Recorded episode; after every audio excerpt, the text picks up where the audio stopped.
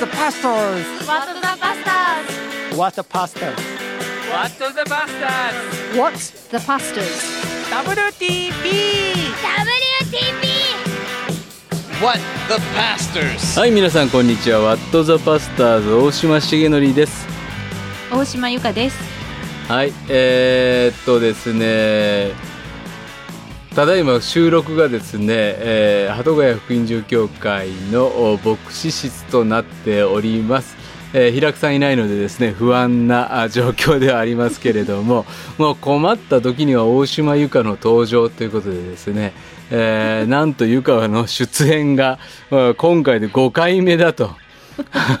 もう準レギュラー確定みたいになってますけれども、えー、行けなくなったんだよね、えー、ラジオのスタジオにね。そうなんですよね。うんうんあのだから豊田先生うん。うんうんご夫妻が来たのがもうあれギリギリだったんですよね。うん、そうそうそうそう、あれがね。うん、だから本当によく来てくれたし、もうギリギリのタイミングで撮れて、えー4月の172725月7までですね、えー収録をして放送することができたんですが、あそれ以降ですね、えーこの「夜の光」も僕やってますけれども「夜の光」の収録も牧師室でこの平久さんが送ってきてくれたマイクを前にしてですね、えー黙々と一人で、2分53秒を測りながら撮ってそして撮ったのをギガファイル便かなんかわかんないのに送って、えーえー今配信するっていうようなそんな状況になっています。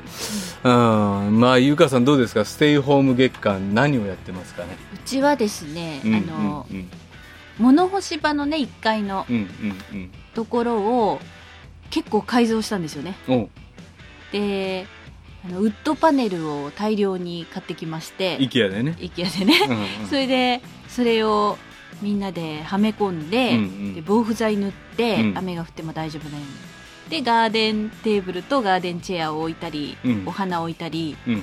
でそこで割とあの食事を外でね。外でねうん。あの朝昼晩しちゃったりとかそうそうそうそうそう。結構気持ちいいんですよね、そう。うん、ちょっと最近ね暑くなってきたから朝ちょっとまだ朝ぐらいだね。昼間がちょっと暑くなってきたそうですね。あと夕方が割と寒くなったりとかしてね。あそれもあるそれもあのみんなでお皿抱えて、うん。すぐにもう退散するみたいな。だからそう思うとうまくなんか家で過ごせてるような気もせんでもないけどね。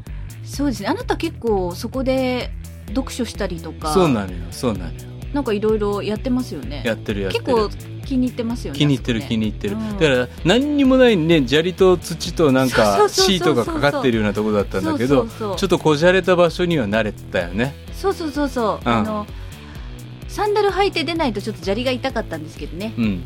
なんか俺あれを急にやろうと思い立ったのが、うん。そう思い出したけど あの日曜日の午後だったんだよね。そうそうそうそうそう。でなんかねやっぱ日曜日はさ、うん。あのカメラに向かって話すっていう,、うーこれがもう多分あの牧師経験してる牧師の人たちはみんなもうそうだと思うんですけど、恐ろしいエネルギーを使うわけですよ。でガラーンとした街道の中でカメラにだけ向かって話をしたら、多分ね通常の説教のね、数倍数十倍疲れるっていうか、うんだからもうなんか家帰ってきたらさもうなんかリビングでもなんかゴローンってなっちゃうっていうか、うん。もう動けなくなってね、でそれで思いついたようにん。やるぞってなったんだよね、うんうんうんうんだって日曜日の午後にさまあそうそうそう急にあの草取り始めてね庭のね。そうそうそうそう。そうそうそうそしてちょっと砂利をあのフラットになるようにしたりとかね、うんうん、砂利を運んだりして、ね、土削ったりねして。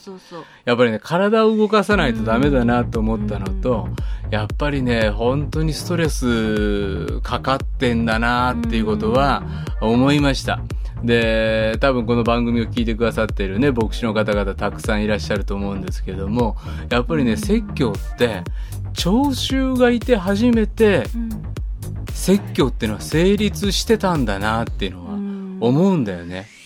だからもちろん開拓伝道なさってる先生たちであの街道にね誰もいないっていうようなこともおよくね座布団に向かって説教したみたいな、あ昔のなんか伝説みたいなねお話なんか聞くことあるけどやっぱり聴衆の人がそこにいてその聴衆に助けられて説教っていうのが成立してた。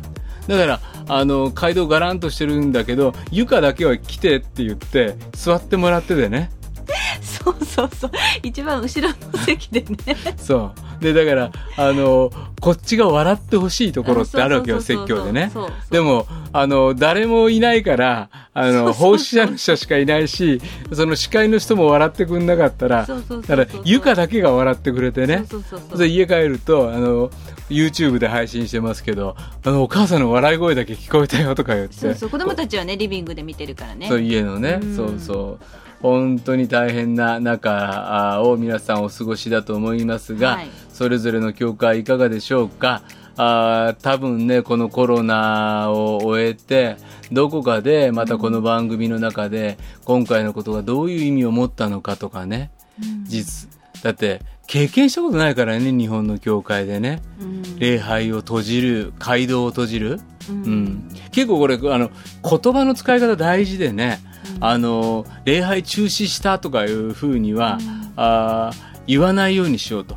街道での礼拝を中止にしたっていう、でそういう意味ではあの家庭の礼拝とかいう言い方をする先生がいたりとか、まあ、うちは街道での礼拝を中止して、えーそれぞれ配信した場所で礼拝しましょうってなっていますけど、やっぱりねあの集まっての礼拝っていうものがあーどれだけ、えー価値が高かったっていうかね、大きな意味を持ってたかってそしてこの配信礼拝っていうのは日本の教会にまた世界中の教会にどんな意味を持っていくのかっていうのはどこかでこの番組でも取り上げて、えーいつかゲストに来てくれた先生たちともお話をしていけたらいいかなと思ってます、えーステイホームでですね、えーメールいただいたのでどうぞちょっと読んでください、はい。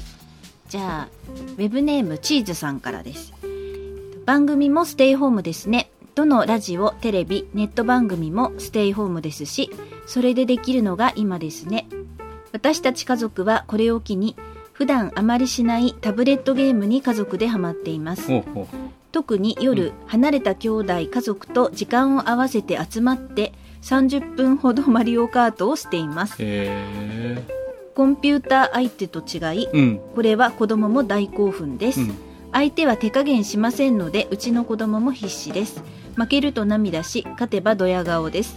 そんな感じで毎日のらりくらりと過ごしています、はい。ということで。マリオカートってタブレットでできるんですね。うーんマリオカートってうちなかったですよねいや、わからん。でもタブレットってことはさ、iPad とかでさ、そんなのでできるってことなんじゃない？あーで、それで多分通信で、はあの、なんか、兄弟家族と一緒に、だから、できる。全然ゲームにゲーム分かってないんだよね。ゲーム分かってないんですよねそうなんだよ。うちはそのゲゲームも、そうそあうそうそうの、なんていうの、ボードゲームとかしそうそうかやんなかったそうそうそうからね。トランプとかね、でもこれちょっといいアイデアですよね。ちょっとでも。30分ってね決めてたらいいあ、ですよなるほど、ねなるほど、なるほどね。うんはい、もう一丁行きましょう。どうぞ。はい、えっ、とラジオネームラミーさんからですうん。大島先生平久ディレクターいつもお疲れ様です楽しみに聞かせていただいています豊田先生と前回の豊田先生ご夫妻の放送も様々な気づきをいただきながら聞かせていただきましたステイホームが長期化し運動不足が気になるため1ヶ月くらい前から1日1時間ほど散歩をするようになりました。実は今まで散歩は嫌いだったのですがなかなか楽しくて結構ハマってます。近くに川がありその川沿いがウォーキングコースになっていて緑も豊かでとても気持ちがいいです。教会の方はオンライン礼拝が続いています。今一時的に実家に居候していますが親子で一緒に礼拝できる恵みを味わっています。子供の頃の家庭礼拝を思い出し懐かしく感じています。当時は苦痛だった家庭礼拝でしたが、それは恵みの時であったと気づかされます。祈祷会は主牧夫妻と LINE グループ通話で行っています。教会のため教会員の方々の名前を挙げて牧師同士で祈る幸いを味わっています。4月から着任した私はまだ教会の方々にお会いできていませんが共に集って礼拝できる日を祈り待ち望んでいます。あ牧師なんですねそうなんですね。この方ね。うん。出身教会なので知っている方が多いですが新しく増えた方も多くおられるのでその方々とお会いできることも楽しみです。コロナの感染者も少なくはなってきましたがまだまだ油断してはならない時でしょう。今が踏ん張り時ですね。お疲れも出てこられる時期でありましょう暑さが厳しくなってきましたがくれぐれもお体ご自愛くださいませ。なるほど。ラミーさんはあれだな、結構ヘビーリスナーだけど。あ知ってる方知ってる人だな。あきっとそうですかね。そして、えー牧師なんだってことで。だから4月着任の牧師っていうのもあさ、ねやっぱいっぱいいて。うんそうですそうです。だからだから、うん。あのー任命式とかさ任職式とかさ、そういうのもできないまま、うん。教会員にも会えないまま、だうちもさ宣教師のねそうん。あの南アフリカから来てくれてごいるね。ね、その先生もおずーっとお教会の人に会えないままで、でもあの次の日曜日説教なんだよねだからねだからオンラインでデビューするっていうそうですねそうですね なかなか大変な状況ですけども、うん最後、ラジオネーム、春日井のゆっきーさん。大島先生、いつも楽しく拝聴させてもらってます。こうやってステイホーム乗り越えてますっていうのは、YouTube で礼拝動画の方じゃなくて、ネタ満載の教会学校動画を見る。うんだから、礼拝動画が今ガンガン上がってるじゃない。そうですいろんな教会のが見らあ、れるゆか見てる？誰か、他の。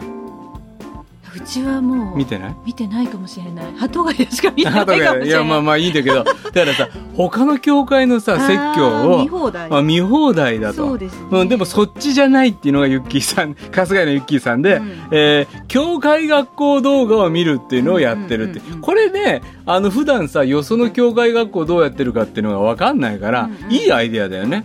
そうそうそう。そう鳩ヶ谷もねその宣教師の先生がね毎そうそうそう週そう、AJ がね、あの AJ 先生が作ってくれる。ゲームとかねそう。お祈りとかねそううん。いう楽しい感じでやってくれてね、あのね、あの、この春日井じゃないけど、名古屋の僕の知り合いのさ、はいはい。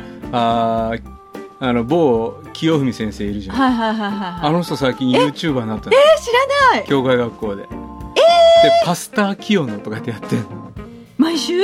多分毎週じゃない、ええあちょっと今度一緒に見てみよう。だから、あのね、あの、牧師たちが YouTuber にどんどんなってるっていうのは、あの、面白いよあね。なたもやったらいいんじゃないの？パスタシゲでいいよ、俺は。えでも前後だけ登場してるよねあ、そうそうそうそうそう、ねあ、そうそう。あの、うちの宣教師のね、先生の説教のオープニングとクロージングだけね、僕は今司会出てます。さあ、えーこんなステイホームは嫌だってのもお一つ、教会にカバンを忘れる。あ、面白いね。はい。ということで、えー今回はですね、はいえー豊田先生にも、おーが出てくれた回、面白かったよね。面白かった。あのねこれ、うんおお手紙にも結構あったんだけど、あの告知が下手すぎるっていうね。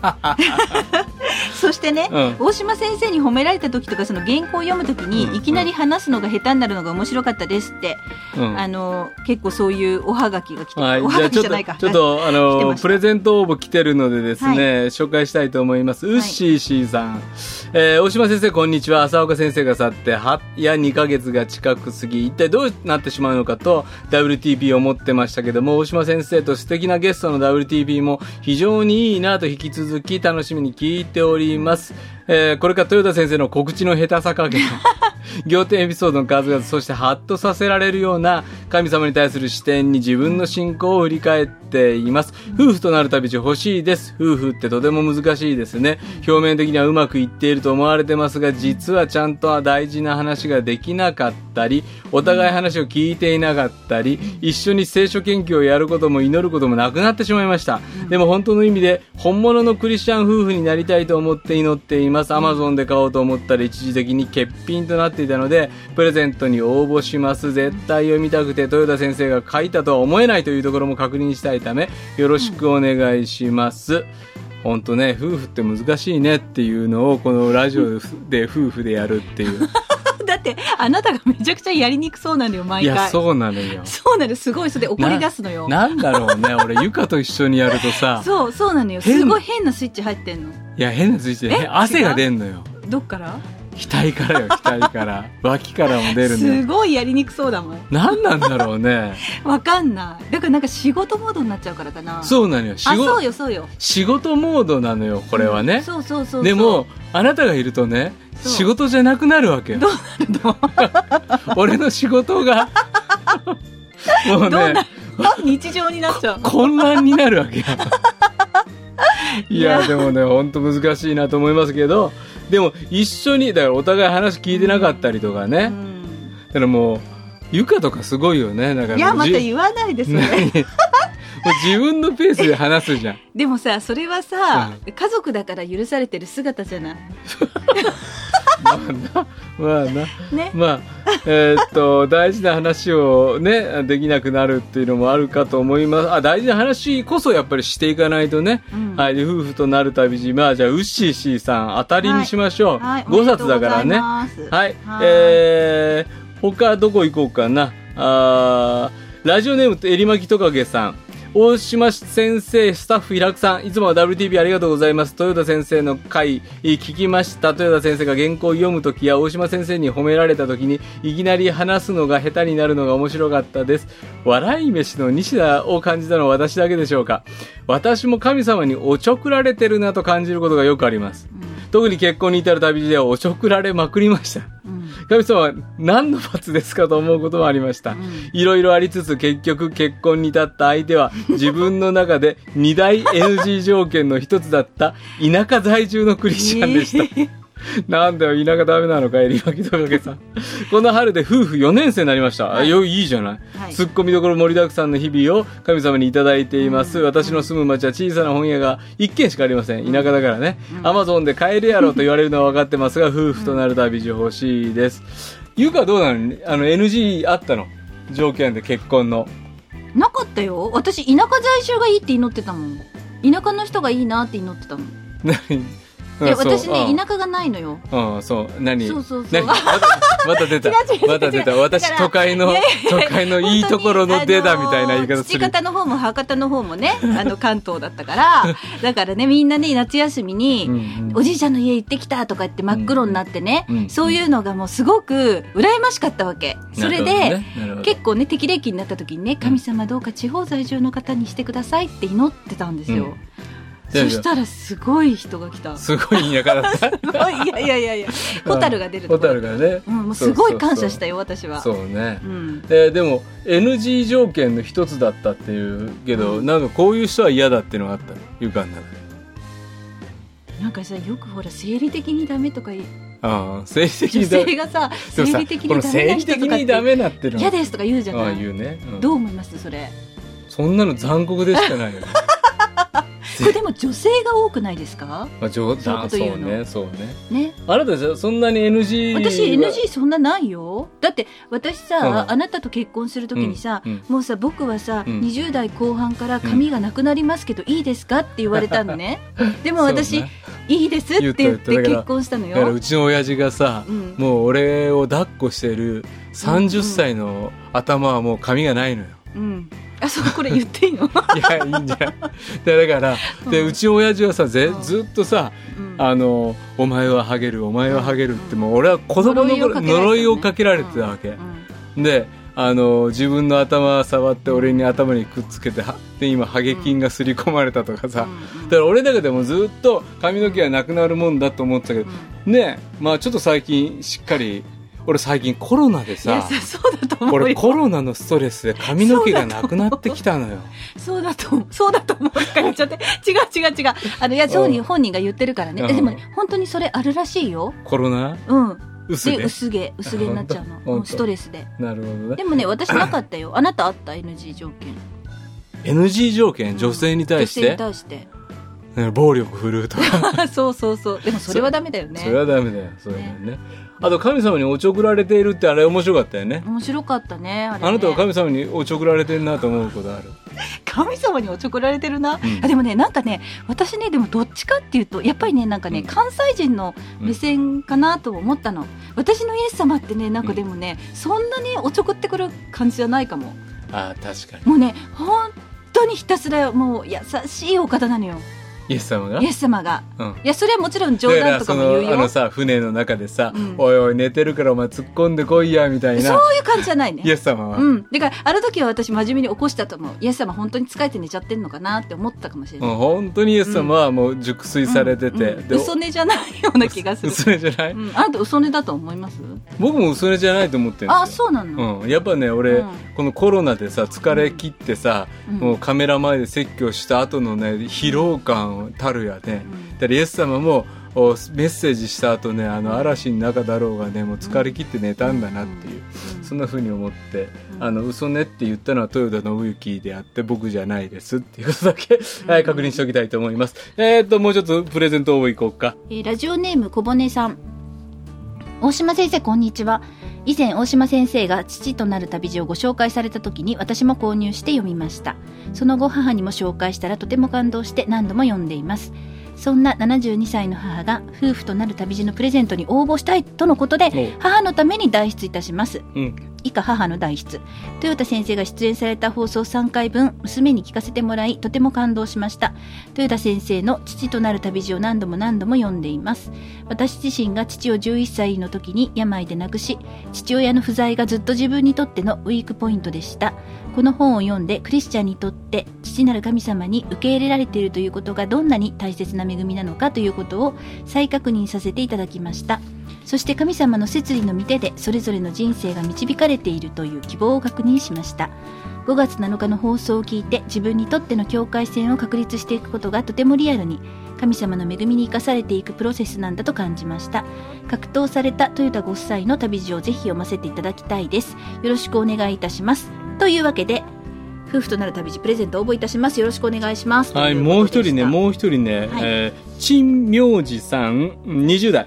はい。いつもワットザバスターズ楽しく聞かせていただいてます。豊田先生を日替わりパス、パーソナリティと迎えての3回でしたが、私にとって本当に慰められる内容で通勤中何度も同じ回を聞き直しました。うん事情は違えど、うん私は15歳で父親を病気で亡くし、私も父が亡くなった時、声を押し殺して泣きました。うん神様は厳しい方だという思いが頭から離れませんでしたが、うん。ユニークな方であることを知って神様はもっと知りたいなと久しぶりに心から感じました。また昨年結婚し、これから父になるかもしれない今、一歩踏み出してごらんと神様が先生方を通して私に語ってくださっていると感じました。うん一方で父の死後私には弱さを見せまいとしてきたものの、結婚した途端今まで誰にも見せなかったネガティブさやうん。優柔不断さが妻に対して止まらず新婚なのに愛し合いたいと思うのに何度も夫婦喧嘩をしてしまいます。どうするべきか分からず夫婦で悩んでいます。なので、夫婦となる旅路を夫婦で読みたくぜひいただきたいです。長くなって申し訳ありませんが今回本当に慰められ元気をもらいました。大島先生豊田先生素晴らしい会を本当にありがとうございました。はい。ね、小骨さんのお母さんも、おうん。陳明寺くんも、うんおお父さんをね、うん早く亡くしたっていう方に、やっぱりノブさんのあの証は、あれすごかったね。うん。自分の父親亡くして、そして、なんかね、あの、ノブさんって人はさ、うん。話すとさ、うん。聞いてる側がさ、映像が浮かぶよね。あーそうそうそうそう。なんかその時のね、うんそのお父さん亡くした時の自分の感情とか、うん。その時見ていた光景とかもうん。とってもリアルに。リアルにね、うん。話してる感じがするんですよね。だからさ本当にさ、あの大変なことじゃん。そうです。もう本当にこの小骨さんもさ陳明寺君もさ、うん。本当にそこのとこで自分の父の不在がウィークポイントだってさ、でもさ俺その話すらさ笑いを取りに来ようとオチを持ってくるあの貪欲さってね、まあ、そう思うと、うん。やっぱり豊田先生のさ持ってる神感っていうものと、うん。そして同時に俺さあのかなさんとね、うんうんうん結婚したことがさまたうんノブさんにとってさ癒しになっていったんだよいやね。本当だと思いますよ、うん。でこのねあの陳明寺さんが言ってるみたいに、あの私たちノブさんとかなちゃんとのこう会話でもね、うん。よくその自分が今まで誰にも見せてなかったネガティブさや友人不断さを、うん妻に対して出しちゃってたんだって。だけどそれをうん。かなさんと結婚したことによってノブさんは出せたんだってそういう見方もできるじゃないですか。で私たちもそうじゃないですか。私たちのいろんな負の部分とか、マイナスなそういう賭けとかも、うん。夫婦だからこそ、うんこう見せられるっていう、うん。そういう部分がやっぱり夫婦にはあると思うんですよね。あるよな、うん。あるよな、うん、でその中でこう、うん。やっぱり夫婦となっていくっていう。そうだこのタイトルがいいのよね「夫婦となる」っていうさ、で旅路なんだ、うんね、前が前もさ飛躍じゃなくて旅路なんだって言ってたけどうん。やっぱ夫婦であるじゃなくてなっていくっていうことを、またぜひですね、えー経験していってくれたらいいなと思います、ちょっと急いで他のお応募のお手紙を読みたいと思いますが、はい。ジーマミー豆腐さん。小島先生こんばんは。あーアーメンアトアーメンと同時アーメンについて投稿させていただきましたがあーまさかあそこまで盛り上がるとはこれがバズるということなのか、ゆかってアーメンどっち派、私ね結構間アーメンかもアイダーメンだよね、うん間アーメンの教会で育ったからおアーメン。アーメンアーメンっていうね、うん。はい、とニヤニヤしながら聞いて返しています。早速ですがふ豊田先生の夫婦となる旅路をぜひ読みたいです。お付き合いしている人がすでに読み始めているのですが大好評でした、うん。プレゼント企画まであるとは、うん。ぜひいやそして放送での奥様含めた 3人トーク楽しく聞いてました、うん。うん今度は大島先生の奥様と豊田先生の奥様のお二人での放送なんていかがでしょうか、うん。女性目線のお話をもっと聞いてみたいと思いました、うん。ということでもうもはや俺がいないってやつね。そうですね。これ2人だけなの ね。それでそしたらね危険だよこれねそれでねノブさんがね嫌がってた。そうだよね。そうんはいじゃあ続いて。はい、えー、20代ちゃんちゃんけんさん。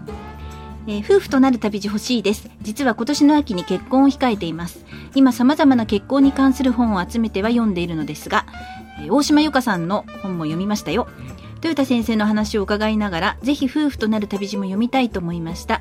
夫婦になるってすごいことなんですね。結婚に向けて気が引き締まります、はいはいはい。ゆか新しい4冊目の本書くんだよね今度ね。あそうあのもうかい今書いてて。書いててね。はい。もうだいもっとえ絵本絵本について。そうそうそうです、そうですね。そうだはい、そうですそうですはい はい。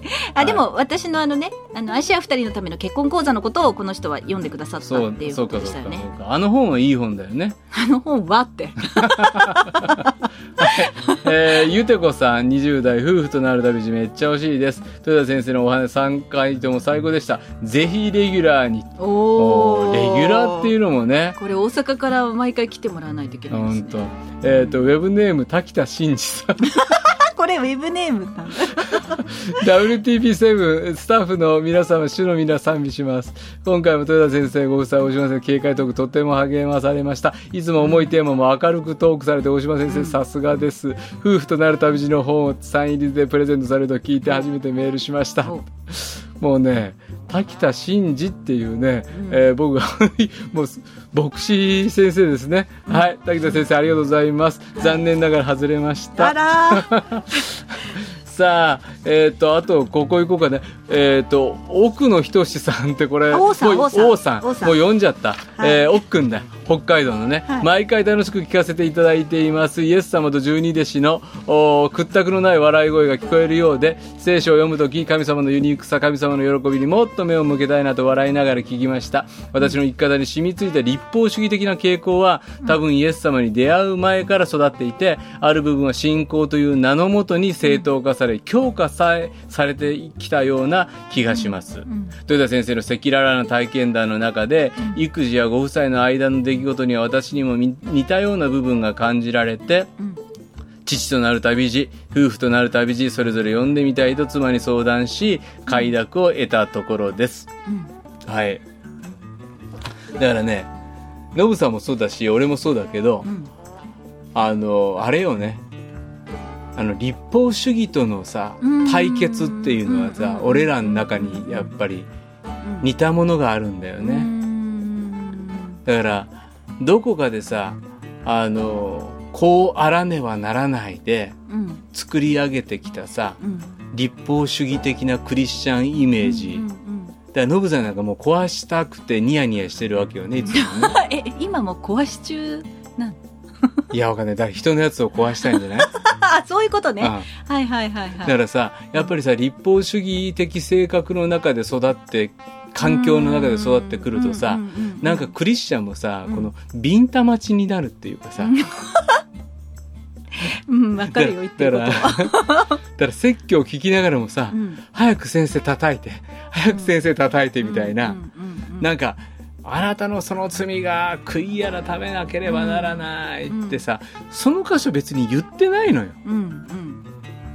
言ってないところでも、うん。うんあのほっぺた出しに来るみたいなさ、うん。そういうふうに聞いてしまうんだよね。そうそうそうそうそうそうそう。でそうやってぐさっと来ないと恵まれたってことにならないとかね、うんうんうんあなたはそういうとことこないよ、ね、全く反真逆ですね。なんでそうなったんいだね、ややっぱり母教会がうん。で言われたことはその真逆のことずっと言われてたから、あうん、でどれだけイエス様があ憐れみ深い方か、うん。うんもう私たちは罪しかなくって、うん。もう罪でドロドロでそこからどんなふうにさ罪語らないってことじゃないのじゃないじゃない。すごい罪語られるしぐさぐさ来るんですよ。うん、罪語られて十字架のことも語られるんだけれども。だけど最後はやっぱり、あ本当にイエス様ありがとう。うん。あの感謝です。だからだから私のイメージは、うん。おちょくるイエス様じゃなくっうて、ん優しいイエス様ですよね。だからってどういうこと？いやいやだから、うん。あだからだから、うん。だからね憐れみ深いイエス様像なのよ私がん培われてきたものって。なるほどなるほど、うん、だからこうおちょくってきたりとかいじってきたりしない。いじってきたりいじられることは私の悲しみだからね。そうだからさそう。でもノグさんとかはさ もうそういじってくるでしょ？そうなんで私のことも全力でいじってくるでしょ？そうだね。だから私はいじり返しをしてるんです最近ねノブさんに。そうだからいじる牧師は嫌なんだよ嫌なの嫌なでもね私すごいいじられ体質だからそうなんだよ。すごくねあの、うん。ターゲットにされるんですよ、やっぱりリアクションがいいからなんだよ、うん、そうそう。なんかいじられてあーって言うからそうそうそうそうそれがもう楽しくていじられるねね。だから小尾法に似てるとか言われてね。そう。小美容ゆかとか言われた。そうはい、えー他にもですね読みたい方々いっぱいいるんですけれども、おはい。一人の伝道者の妻グレイスさんっていう人も、お本が欲しいってこの方はまた次回ちょっと、ね。おメールでご紹介したいと思います、あと黒亀子さんね、あ面白い、えー、と豊田信樹先生の夫婦になる旅路欲しいです、えー夫婦とは神様を真ん中にして神様を見上げて三角形になること、その三角形が広げられていき一体となる中でもっと自由になっていく。もうとっても素敵だなと思いました、誰が初めに言ったかの牧師二人のマジ争いに笑いましたが、あのね本当に繰り返しますけどね僕が言ったんです、えー、と私の夫はまだイエス様は信じてません。主にある夫婦の話を聞くとき毎回自分の中で落としどころが分からず夫がまだ救われてない現実に寂しさを感じます。と同時にふ夫の救いを切に望み祈る思いが与えられています、えー夫婦となる旅路欲しいです、えーもう一人マリーラマリーあマリーさん。マリーさんだマリーさん、えーカナさんがいらっしゃってさらに面白くなりました、そしてありのままの証に感謝しました、読みたいですえープレゼントじゃあもう発表しましょうすでにあげるって言ったのは、えっ、と誰だっけ？えっ、とウッシーシーさんあげるって言ったでしょ？小骨さん小骨さんもあげましょうね。で、陳明寺くんもあげようね。はいあ、あと、ちゃんちゃんけんくんっていう、えー20代の人もこれ読んでないね。紹介してないね。えー来、今年秋に結婚控えてますだ。あこれ読んだ、読んだ。読んだあ、読んだね。大島由紀さんの本。んじゃあ、ちゃんちゃんけんくん、けんさんとうん、そして、陳明寺くんもあげよはい、ね？でこれで4人ですよ、う。はい。で、滝田真二先生はあげませんってえ 言ったので、あとどうしようか？どうしようか？えー今、1、2、3、4、あと1冊。あとでも最後の人じゃないの？この何？この人は？後で紹介しますって言った人後で紹介するんじゃなくてね、うんもうね、うもう名前ばらしちゃったから奥野くんにしよん、じゃあ奥お王さんね。奥さん。ね。はい。はい、じゃあ5人。う。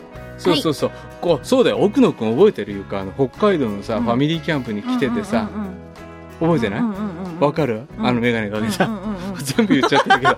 そう。俺ね、本当にね、いい夫婦になってほしいなとこの人たちは思うのでぜひ夫婦となる旅路を受け取ってもらえたらと思います。はいはい。じゃあ今日はここまでにしたいと思います。皆さんからのお便り待ってます。メールアドレスは wtp.pba-net.com 変わってません。メッセージにはラジオネーム、年齢、匿名希望の方はそのように書いてください。ツイッターはハッシュタグ WTB7 でツイートしてください。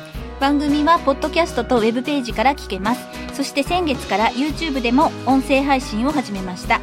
これまでのインサイド WTP と同じチャンネルで聞けるようになっています。